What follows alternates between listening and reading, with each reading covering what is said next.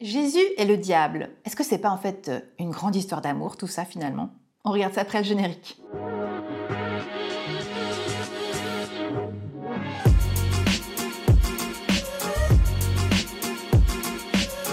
Bonjour à toi, bienvenue. Je m'appelle Carolina Costa, je suis auteure, théologienne et pasteur réformée de l'Église protestante et je me réjouis aujourd'hui de parler de cette aventure que nous avons déjà vécue avec deux autres vidéos précédentes. Aujourd'hui, eh bien, je continue cette exploration du diable, mais cette fois avec le Maître, Jesus Christ, le Messie, le Christ, oui, celui que nous suivons. Parce qu'évidemment, euh, c'est un sujet un tout petit peu plus développé dans le Nouveau Testament que dans l'Ancien, où j'ai expliqué justement dans la vidéo précédente que le diable finalement apparaît très peu et en tout cas pratiquement à peine personnifié. Alors qu'est-ce qu'il en est dans le Nouveau Testament? C'est ce que nous allons voir aujourd'hui. Tout d'abord, il y a deux mots principaux qui sont utilisés pour parler du diable. C'est le diabolos, justement, c'est ce mot grec, puisqu'évidemment là, dans le Nouveau Testament, on passe maintenant au grec. Hein. en hébreu, c'était le qui va donner satana en grec. Donc on a satana et diabolos. Diabolos apparaît 34 fois dans le Nouveau Testament et Satana apparaît 40 fois, ce qui fait en tout 74 occurrences dans le Nouveau Testament du mot diable ou Satan. Pour te donner une petite comparaison, parce que comme ça, ça nous donne un petit peu une échelle de l'importance de ce sujet ou pas, c'est que par exemple le mot Dieu apparaît 1361 fois dans le Nouveau Testament. 1361 pour Dieu contre 74 pour euh, le diable, on voit que le sujet il est peut-être un peu plus minime que ce que parfois on a l'impression que c'est dans certains cours a 187 fois le mot amour, 391 fois le mot aimer, et puis même 290 fois les anges. Donc les anges, c'est quand même aussi plus important que cette figure du diable. Comment apparaît le diable la première fois dans le Nouveau Testament? Eh bien, c'est juste après le baptême de Jésus. Jésus vient de vivre cette immersion, cette plongée dans l'amour de Dieu, où il s'est reconnu fils de Dieu, où il a entendu cette voix de Dieu lui dire ⁇ Je t'aime, tu es mon enfant chéri, je t'ai choisi,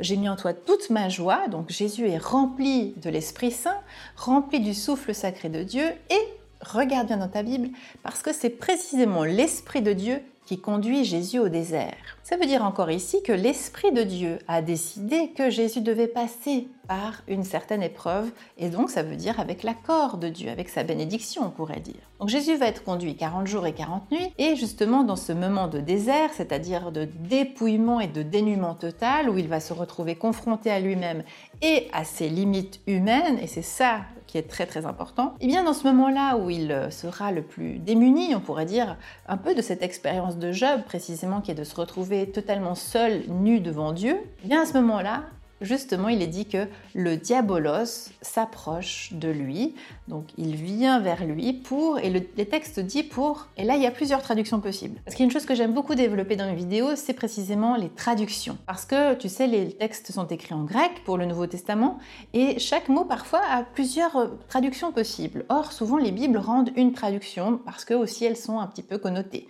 Hein. elles, interprètent aussi d'une certaine manière euh, parfois des courants aussi théologiques. Donc, je en fait tout simplement la même chose et en fait, tu vas voir qu'on peut traduire de manière différente. Alors en général, on dit ah oui, le diable met Jésus à l'épreuve. Et c'est vrai, c'est une manière d'interpréter. Mais on peut aussi traduire par le diable tente, le diable essaye, le diable fait faire l'expérience à Jésus de quoi En fait, ce qu'on appelle les tentations, euh, les tentations du Christ. Mais ça veut dire que ce mot peirazzo, hein, qui veut dire essayer, tester, mettre à l'épreuve, ben, c'est quelque chose aussi qu'on peut traduire par éprouver. Au fond, Jésus va éprouver dans sa chair ce que c'est d'être un être humain précisément et d'être traversé par différentes facettes euh, que nous allons tous vivre et qui sont des facettes qu'on aime moins chez nous, des facettes un peu plus obscures, qui sont par exemple le désir de pouvoir, le désir de contrôler l'autre, euh, l'orgueil, se prendre pour plus grand que ce qu'on est, penser qu'on peut tout maîtriser. Et c'est vraiment face à ça que Jésus va être confronté, donc en fait il est confronté à son ego. Mais ça,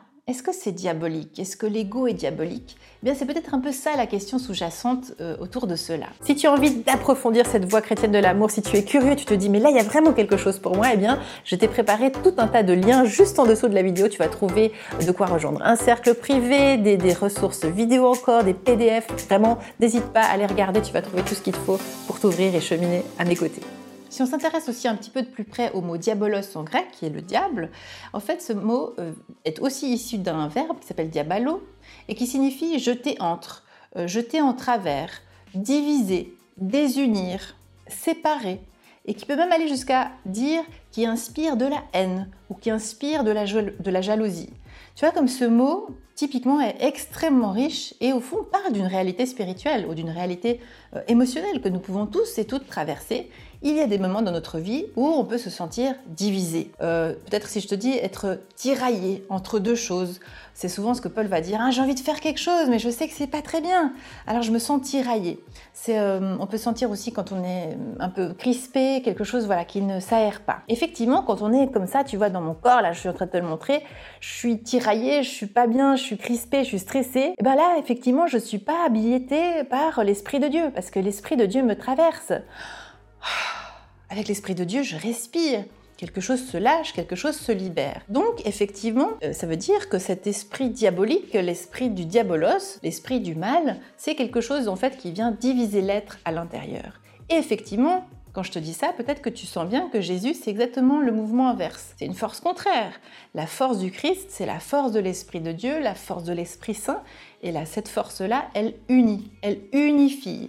Donc elle unifie l'être, elle unifie les êtres avec Dieu et elle unifie les êtres les uns avec les autres. Donc là, on voit quelque chose qui commence, je trouve en tout cas, à être intéressant, c'est qu'on voit qu'il y a au fond des énergies contraires à l'amour. Ces énergies sont des énergies de colère, de haine, de division. Et puis il y a les énergies de l'amour qui, elles, sont les énergies de paix, qui sont les énergies de, de l'amour et donc qui sont les énergies qui unissent. Et ça, dans la vie de tout un chacun, on l'a tous expérimenté. Je dirais même plus, on l'expérimente tous les jours. tous les jours, on sent des forces contraires au-dedans de nous. C'est ce qu'on peut appeler aussi parfois le combat spirituel. J'essaye de rester préservé dans la lumière, dans la paix, dans la justice, dans l'amour. Je voudrais être ça tous les jours. Et en même temps, je fais l'expérience tous les jours ah, qu'il y a quelque chose qui vient à l'encontre de ça. Est-ce que c'est pour autant le diable qui vient m'expérimenter, qui vient me mettre euh, des bâtons dans les roues et qui veut me détourner de Dieu? Et si en fait ce diabolos était nécessaire?